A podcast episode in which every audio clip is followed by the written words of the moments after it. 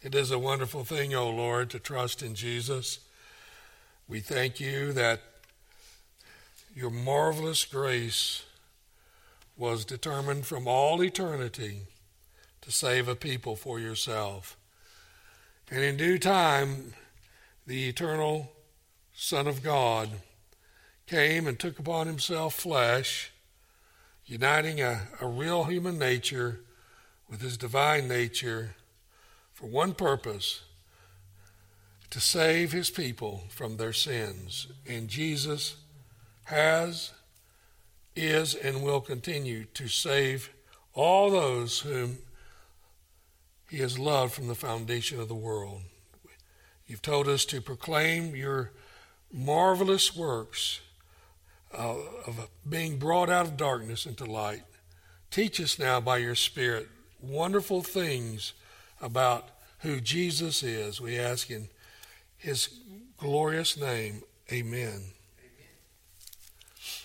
We are in John chapter 2, and we're going to address tonight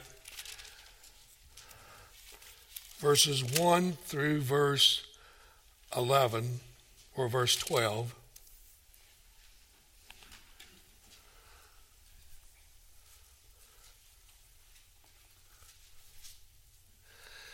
And on the third day, there was a wedding in Cana of Galilee, and the mother of Jesus was there. And Jesus was also was invited, and his disciples to the wedding. And when the wine gave out, the mother of Jesus said to him, They have no wine. And Jesus said to her, Woman, what do I have to do with you? My hour has not yet come.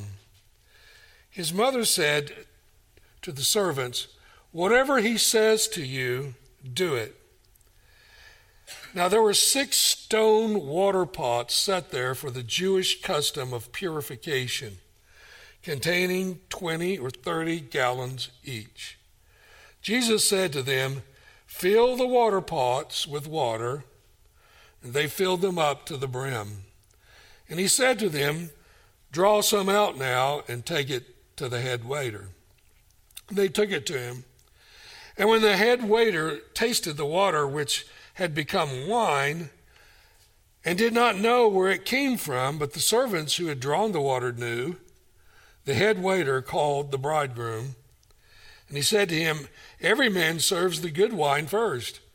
And when men have drunk freely, then that which is poor you have kept the good wine until now.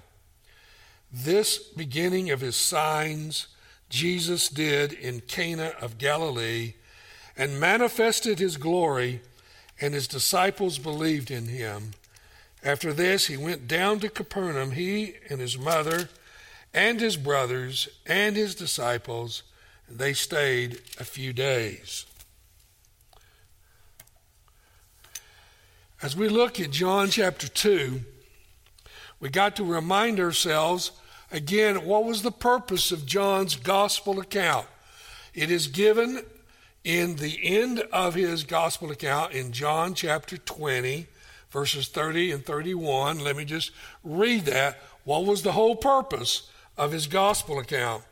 Here's what he says And many other signs truly Jesus did in the presence of his disciples, which are not written in this book. But these are written that you might believe that Jesus is the Christ, the Son of God, and that believing you might have life through his name.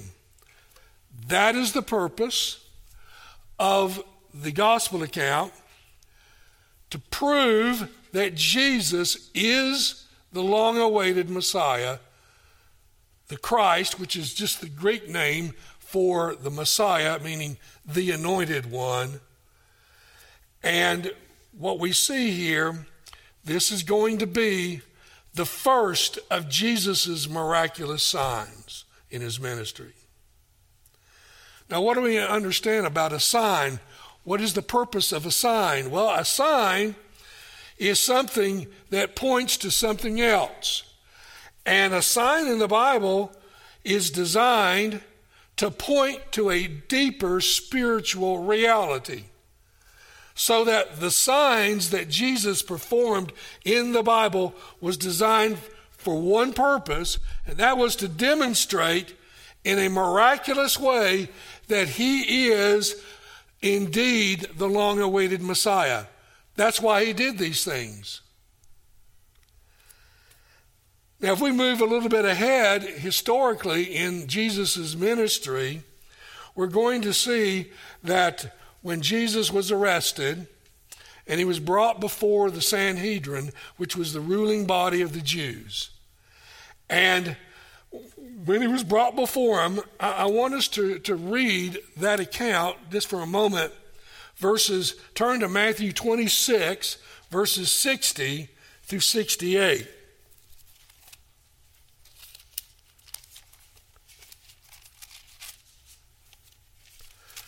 Matthew 26, beginning at verse 60.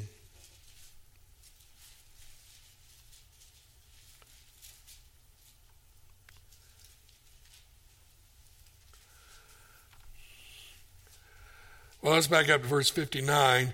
Now, the chief priests and the whole council kept trying to obtain false testimony against Jesus in order that they might put him to death.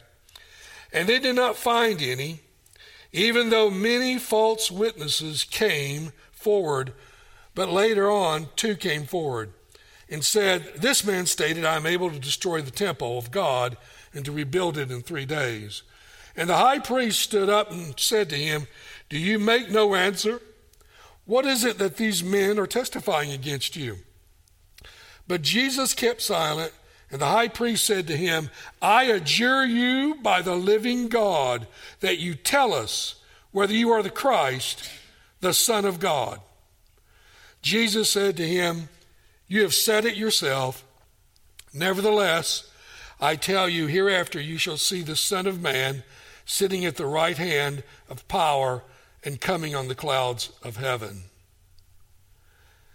And then the high priest tore his robes, saying, he has blasphemed. What further need do we have of witnesses? Behold, you have now heard the testimony. What do you think? They answered and said, He is deserving of death. Then they spat in his face, beat him with their fists, and others slapped him, and said to him, Prophesy to us, you Christ, who is, who is the one hitting you? Now, the reason I brought that up is the whole purpose, again, of John's gospel account is all the actions, and particularly the signs of Jesus, were designed to demonstrate I am the Messiah, the Christ, the Son of God. Now, what we see in this, when Jesus was before the Sanhedrin, the high priest just point blank put him under oath. Now, Jesus kept quiet until he was put under oath. At that point, he realized, I, I, I, I need to answer. Are you the Christ? Now, notice what the, the high priest said Are you the Christ, the Messiah, the Son of God? And he said, Well, you've said it yourself. Elsewhere, Luke says, Jesus said, I am. Now, one of the things is, the Jews understood a limited understanding of what the Messiah would do. But one thing they did understand was that the Messiah, even the high priest says, Are you the Messiah, the Son of God? They identified the Son of God with the Messiah. Now, where do we find that in the scriptures? Where would the Jews have gotten this? Well, for one, if you turn with me to Isaiah 35.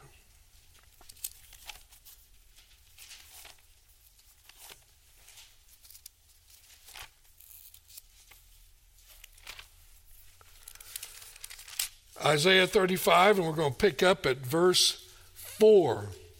So, what did the Jews. Now, remember, when Jesus found his disciples, remember uh, Andrew and John they are amazed because they stayed a day with Jesus, they go and find Peter, and no, no Andrew says, We have found the Messiah. Then they find Nath- uh, Philip and Nathaniel, and Nathaniel says, We have found the Messiah. And Nathaniel was convinced, as we looked at last week, that Jesus is the Messiah because Jesus knew something about him nobody else knew. He knew where he was meditating and he knew what he was thinking. So even the fishermen even understood the scriptures and knew that the Messiah would be the Son of God. If you look at Isaiah 35, verses 4 and following, say to those with anxious heart, Take courage, fear not. Behold, your God will come with vengeance. The recompense of God will come. He will save you. The eyes of the, the, eyes of the blind will be opened, and the ears of the deaf will be unstopped. Then the lame will leap like the deer, and the tongue of the dumb will shout for joy. For waters will break forth in the wilderness, and streams in the Arabah. The scorched land will become a pool, the thirsty ground, springs of water the haunt of jackals, its resting place. Grass becomes reeds and rushes, and a highway will be there, a roadway. It will be called the highway of holiness. The unclean will not travel on it, but it will take it will be for him who walks that way. The fools will not wander on it. We'll stop there. So there it talks about when this one comes, it says, Behold, your God says, Your God comes with vengeance. Now just turn over to Isaiah 61 and take a look at Isaiah 61, verses 1 through 3. The Spirit of the Lord God is upon me, because the Lord has anointed me to bring good news to the afflicted. He has sent me to bind up the brokenhearted, to proclaim liberty to captives and freedom to prisoners, to proclaim the favorable year of the Lord and the day of vengeance of our God, to comfort all who mourn, to grant those who mourn in Zion. So here it talks about, and the day of vengeance of our God. What did Isaiah 35 says? Your God will come with vengeance. Now, what do we know about the significance of that passage. Later on in Jesus' ministry, he'll go to Nazareth and to the synagogue. They will hand him the scroll of Isaiah, and it was a custom for certain males to read.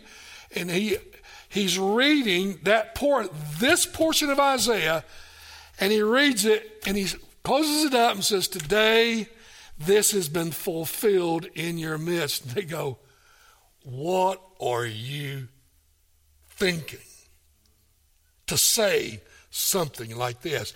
They knew the implications of Isaiah 61. They knew it was a reference to the Son of God.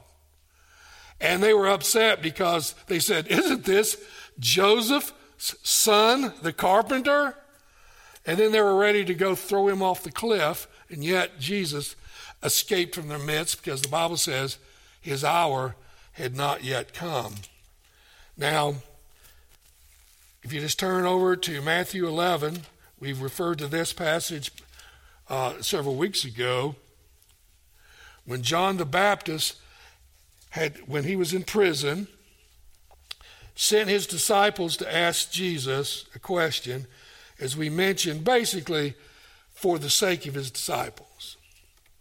Because he said, in Matthew 11, beginning at verse 3, he said, Are you the expected one? That means the Messiah.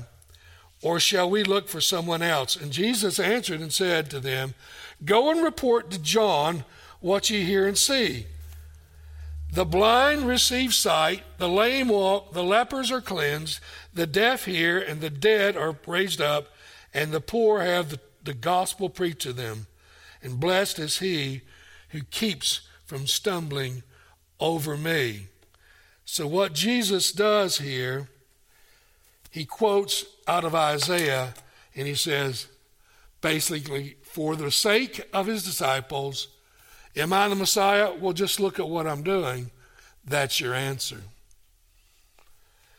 And so, what we see here is that the Jews understood that the Son of God was the Messiah. Their problem was they just could not bring themselves to believe that this Jesus was that Messiah. Even, even though all the signs that Jesus were doing was testifying exactly to what the Old Testament said the Messiah would do. So it should be a self-evident truth. But like Jess said earlier, if you got blind eyes, you're not going to see. So turn back to John 2. We've got Jesus then coming to Cana of Galilee. And the reason he goes there, he and his disciples were invited to this wedding. And we're told in the text that Jesus' mother, who was from Nazareth, was at the wedding. Now, what's interesting here is that Jesus' mother obviously had been invited, but the, the evidence of the text indicates she probably had more of a role in this wedding than just being a guest. And you're going to see why here in just a moment. Because by the time Jesus gets there to this wedding, she says to him, The wine has given out. They have no wine. Now, one thing we ought to understand about Jewish weddings, it was not unusual for the wedding feast to go on for seven days. I mean, it was a, it was a long, drawn out process for some. Now, just think about this feast over a multiple days. You better have enough food and you better have enough wine for your guests. And we're not told when in that period of time that Jesus and his disciples arrived, but by the time they had arrived, Mary informs him they have already run out of wine. So that's a serious thing. Can you imagine? Uh, now, we don't have drawn out wedding feasts. I've never been to one that lasts seven days. Uh, but could you, imagine, could you imagine something uh, at your wedding feast and you run out of your food staples? It'd be kind of embarrassing, wouldn't it? And so Jesus' mother points this out to him and we are told here, and he, and he says, Jesus says something interesting to Mary. Woman, what do I have to do with you? My hour has not yet come. Now, that was not a disrespectful thing that he said to his mother. We know from the scriptures uh, that that Jesus, I mean, when he talks to Mary, what he wants Mary to come to understand is this I am more than your son. Mary, you need to come to understand I am your Lord. Now, Mary actually understood this. You know, there's a song sung during the Christmas season. I like the tune. But the theology just gets me. And it says, Mary, did you know? You may have heard that. Well, every time I hear that, I keep reminding myself, Mary knew a lot. If you read Luke 1, she knew exactly who her son was, and she, she made a lot of prophetic pronouncements of what her son, the Lord, would do. What Jesus is trying to draw attention to to his mother is that my hour has not arrived, meaning that hour of the appointed time when I will lay down my life for the sheep. So if you look, you go through the New Testament and you, you see where it references, my hour has not yet come. We, are, we read where it says that people were trying, like, for example, in Nazareth, when he read in the synagogue, they wanted to throw him off the cliff. There were other uh, times where Jesus made comments of who he was. They tried to get stones to kill him, but he escaped. And the Bible says his hour had not yet come. His hour had not yet come. But the hour that will come is when he was arrested. Remember, uh, Jesus in that night said to him, The power of darkness has been given over to you. This hour has been given over to you. So Jesus wants to make it very clear to his mother who he is, that she recognizes that. And what he's about to do is going to demonstrate who he really is. Because if you look at the text, we're told that Jesus comes to them and he says, Now, well, first of all, in verse 5, Jesus' mother said to the servants, Do whatever, whatever my son tells you. Whatever he tells you to do, just go do it. Now, that indicates you, you got to ask your, yourself this question. We know from the scriptures that there were many signs, just like John says, that Jesus did that weren't recorded. We don't know what may have happened, but the fact that Mary says this to Jesus, someone could say, well, what could Jesus do about it? They've run out of wine. And so when she says to the servants, do what he says, it's implying she knew that Jesus could do something about this. He had the power to do it. Now, in this regard, Jesus says in verse 7, well, let's back up to verse 6. It says, Now there were six stone water pots set there for the Jewish custom of purification, containing 20 or 30 gallons each. Now let's, let's put this into perspective. Six of these huge containers that normally would be filled with water. It was used for purification rites. We're told that the uh, elders would baptize furniture uh, with this, this water. And so you got six of these things, 100 to 150 gallons of water that's about to get changed into wine.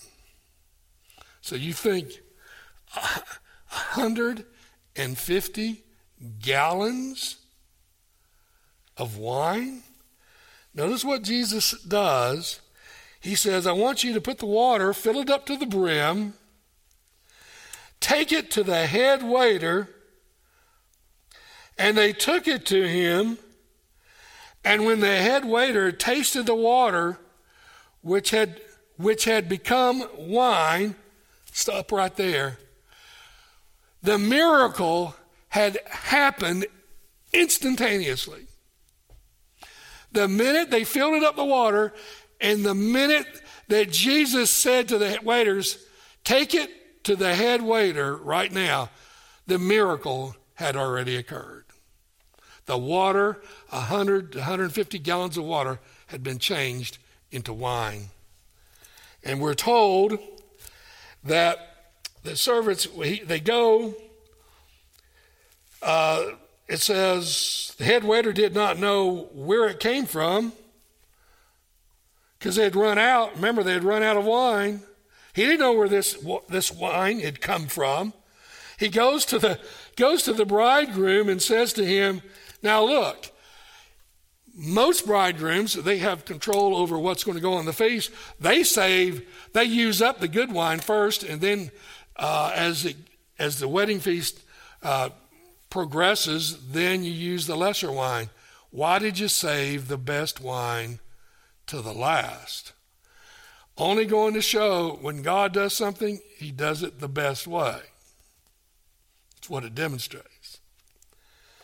And now, I guess we got to, I don't want to dwell on this, but we got to deal with it somewhat.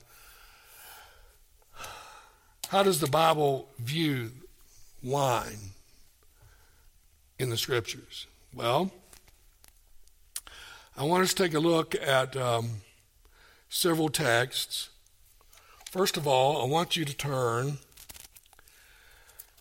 over to Genesis 14, verse 18.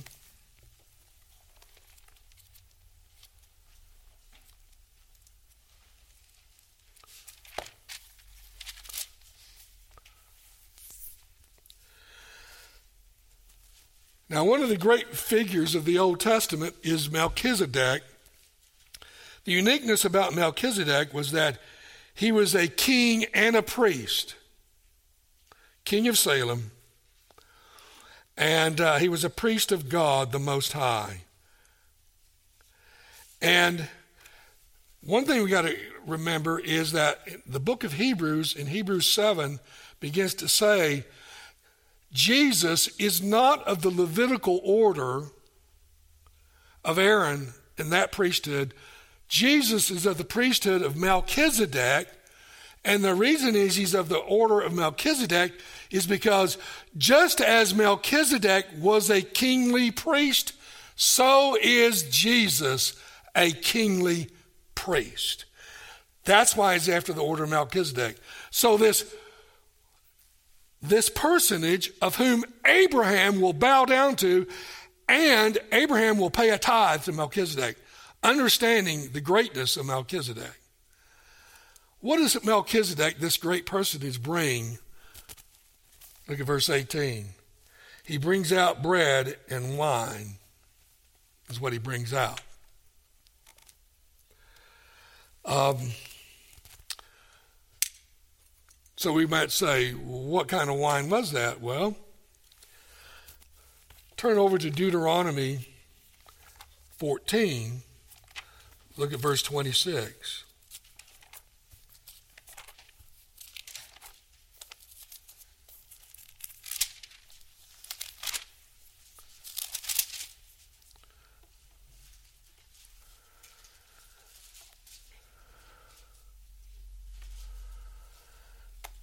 Now we're told that at a special time, men were to come to Jerusalem for a special time. And we're told in verse 24 and following, and if the distance is so great for you that you're not able to bring the tithe, since the place where the Lord your God chooses to set his name is too far away from you, when the Lord your God blesses you, then you shall exchange it for money and bind the money in your hand and go to the place where the Lord your God chooses, and you may spend the money for whatever your heart desires for oxen or sheep or wine or strong drink or whatever your heart desires. There you shall eat in the presence of the Lord your God and rejoice, you and your household. Now, the, the question remains what was that type of wine that was used? And in the history of the church in modern times, there has been opinions, a divided opinion. Well, the wine that the Bible talks about, and especially of Jesus, could not have been an alcoholic, could not have been fermented. It, it could not have been intoxicated because God, why would God do such a thing? Well, the, the overwhelming preponderance of the scripture indicates that wine was indeed fermented. Now, there's an interesting uh, occurrence that this is significant because someone would say, Would Jesus ever partake of a fermented beverage? Well, let's let the scripture answer that question. Turn to Matthew 11.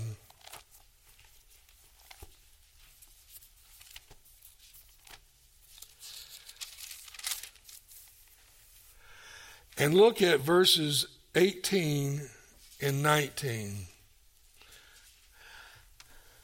Now, I want you to follow closely what has been said. For John, he's referring to John the Baptist.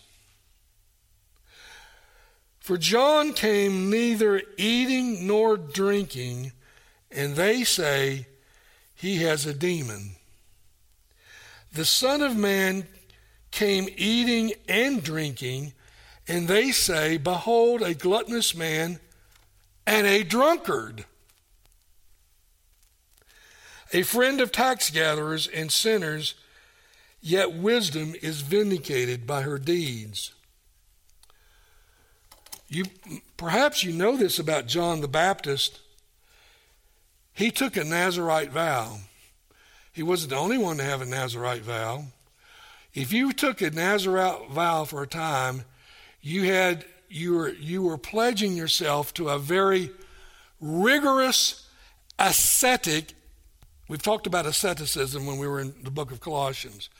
You are saying I will restrict myself. And one of the requirements was you could not drink wine during that vow of being a Nazarite.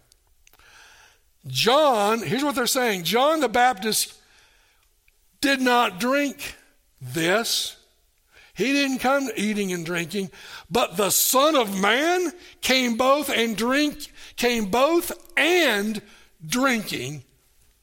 Drinking what? Drinking wine. What, what did they call Jesus? They accused him of being a drunkard, is what they accused him of. Now, one of the things that we got to uh, understand that the nature of wine is used in the scriptures did have an intoxicating nature to it. Here's the thing the scripture always forbade the abuse of it. Turn to, uh, for example, turn to Isaiah 28 7.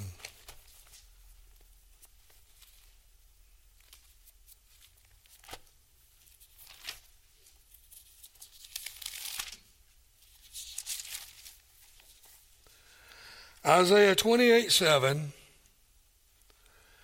And here is a condemnation of what was happening to the priests in Israel. Look at verse 7. And these also reel with wine and stagger from strong drink. The priest and the prophet reel with strong drink. They are confused by wine. They stagger from strong drink. They reel while having visions. They totter while rendering judgment. Now, we've already been told that when Israel would come to feast, they could buy whatever they want. They could buy wine, they could buy strong drink. Here, what's being Isaiah saying, condemning them, these are people who abused, who abused it. You can abuse certain things, and they did abuse it. Turned, but what they're abusing is a beverage that obviously was fermented, and you need to watch how much you drink. Turn to 1 Timothy 3 8.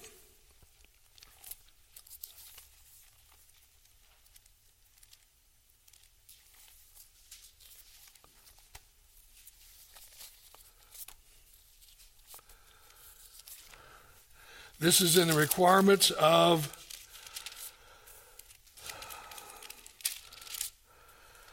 of uh, deacons. Notice what verse 8 says 1 Timothy 3, verse 8. Deacons likewise must be men of dignity, not double tongued or addicted to much wine or fond of sordid gain. So, what the, point here is, I just wanted to bring all this out so that we understand that miracle of Jesus. And Jesus converts that water into actual wine. And again, it would have to be a fermented beverage. Now, why it was the best, we're not told why it was considered the best, but it was. I don't know anything beyond that. But Jesus, did Jesus partake of that? More than likely, yes because he came eating and drinking unlike John, who had that Nazarite vow. And because he was doing that, he was accused of being a drunkard.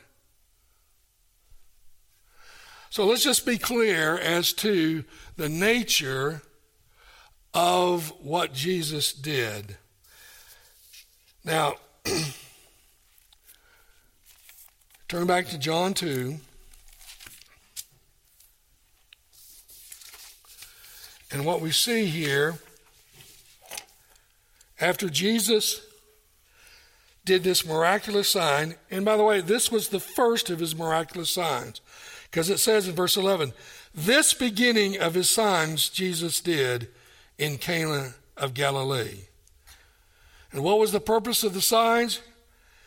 They were meant to manifest his glory, and his disciples believed in him. What these signs did, of which this was the first that Jesus performed, proved his divine authority and his majesty. That's what it demonstrated. Uh, would you not consider it incredible to instantaneously change water into wine? Instantaneously? Because that's what happened. And that's what Jesus did. And it was had to be awe-inspiring to the guests and especially to those servants who were told to fill up water. They got, what has just happened? And that was his purpose. And as a result of this, it says that his disciples, because of this miracle, they believed in him. Now, we already know from John 1, in the calling of the disciples, they did believe he was the Messiah. And that's why they were following him. They recognized he was the Messiah. What this is indicate is their understanding is building, is what is demonstrating. It's building from what who he is as the Messiah, and it's building to who he is and what he's going to accomplish. In this regard, to show you that the, the disciples' faith or their belief in Jesus uh, when it says here they believed in him, well, they believed in him to an extent. Moving ahead in Jesus' ministry, remember after, after Jesus did another miraculous sign of feeding the 5,000 with minimal bread and fish? It says he gets into the boat, goes out in the sea, big storm arises, they're about to perish. And because the boat's filling up, they go back to Jesus, Don't you care? We're perishing. We're perishing. Jesus gets up, rebukes the storm, this great storm, which was not uncommon on the Sea of Galilee. You know, they say even today there can be 70 mile an hour storms on the Sea of Galilee. By the way, that's a category one hurricane. So it's not unusual for, and it says it, to come out of nowhere. It can be fine as you cross, and it's only like 20 miles or 15 miles across. But you can be crossing, and all of a sudden, a great storm can be upon you, and that's what happened. And so Jesus gets up and he says, Hush, and the storm ceases, and the waters that had to be raging because of the wind, a calm sea. And you know, remember what the disciple says? Who is this that even the uh, nature obeys him? So you see, all right, they've seen the miracle of the changing of water into wine. They've seen the miracle of him feeding the 5,000. Uh, and then they're going to see another miracle. And then they're, going, they're still saying, their, their understanding is growing as Jesus performs more and more miracles. You know, as we pro- progress through uh, the, the gospel account, especially of John, because John is the one that deals most with these signs. Because remember, again, the purpose is Why did, why did he do the signs? To prove that he's the Christ, the Son of God. That's why he did it. And it's going to be more revealing to them. And again, what Jesus in Matthew 16, 17, let me read that again. Later on, Jesus is going to ask his disciples, Who do men say that I am? Some say you're Elijah, some say you're John the Baptist come back. And then Peter says, You are the Christ. Notice what Peter says. You are the Christ, the Son of God. He understood. And Jesus says, Blessed are you, Simon, because flesh and blood did not reveal this to you, but my Father who is in heaven. In other words, just because a sign is given doesn't guarantee that everybody is going to be persuaded. When we get to John 6, it's going to be very evident that the only reason Jesus says he did not commit himself to some people because he knew they were there just to see the miracle worker. They were a lot of people followed Jesus because he was the greatest entertainment that they had ever seen, right? But they didn't they were not really believing in him. Keep that in mind when we get to John 8 when it says there are some that believed in him were his disciples, and yet Jesus will say to those in John 8, We're the sons of Abraham. He says, No, you're not. You're the sons of the devil. He said that to some who had believed him. So, just because you've seen a, an incredible sign doesn't mean you were persuaded. Remember, 1 Corinthians 10 says, all of Israel was baptized in the Red Sea when they came across, and yet it says that most of those who came out of Egypt perished in their sins. And as Hebrew says, they did not enter the land of Canaan. Why? Because of unbelief. You think about that for a moment. Coming to a sea and see the sea opened and you cross it, and then you witness when Pharaoh's army comes and it closes up and your enemy is utterly decimated? Wouldn't that been something you go, this is truly, this is truly the real God. But what do we find happening soon? Them worshiping a golden calf. Seriously? You see, just the performance of a sign doesn't convince anybody. As we're going to see, Jesus will, will say in Luke 16, when the uh, the beggar dies and the rich man dies, and the beggar is in the bosom of Abraham, and the rich man is in hell, and the rich man is begging uh, for God to send to his brothers to warn them not to come to this place of torment. And they said, um, he says, if someone were, if you were to have someone rise from the dead, they would believe. You remember what was said? This is one of the great passages in scriptures. It says, if they're not persuaded by Moses and the prophets, neither will they be persuaded if someone rises from the dead. So just the performance of a sign isn't convincing. It was to the disciples of Jesus. Why?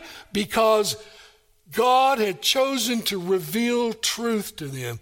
And I've mentioned this before. If you understand who Jesus is, don't so much pat yourself on the back saying, Boy, I'm really smart. It's because God has had mercy on you. It's because God has revealed truth to you. And for anybody to embrace Jesus as their Lord and Savior means they have had to have truth revealed to them. And sometimes those who see these signs, like the disciples, then God grants them the, the grace to, to see this and go, wow, this is our God, this is our, our Savior. You know, one other thing that we can learn about uh, the, the wedding in, in, in Cana of Galilee, it really confirms the fact, I think, in a uh, subsidiary way, Jesus' sanctioning of the marriage institution. The fact that he would go to a wedding. Now, what do we understand about Jesus? Well, after all, what does the Bible say about him? He is the bridegroom come to his bride. And who is his bride? Us, the church. And he has come to his church to redeem her and to sanctify her. And I think it's noteworthy. His first great miraculous sign was at a marriage feast. So the glory of Jesus is being progressively revealed and to those whom God is going to open their eyes to are going to progressively see how majestic Jesus really is. Let's pray. Lord, teach us to marvel in who our Lord and Savior is. We thank you that our understanding of who Jesus is is actually a gift. You have opened our eyes, and as Jesus would preach, like in the parables, he who has ears to hear, let him hear. You've opened our ears. You've opened our eyes. And so we rejoice that our names are written in the Lamb's book of life. Glory be to Jesus. Amen.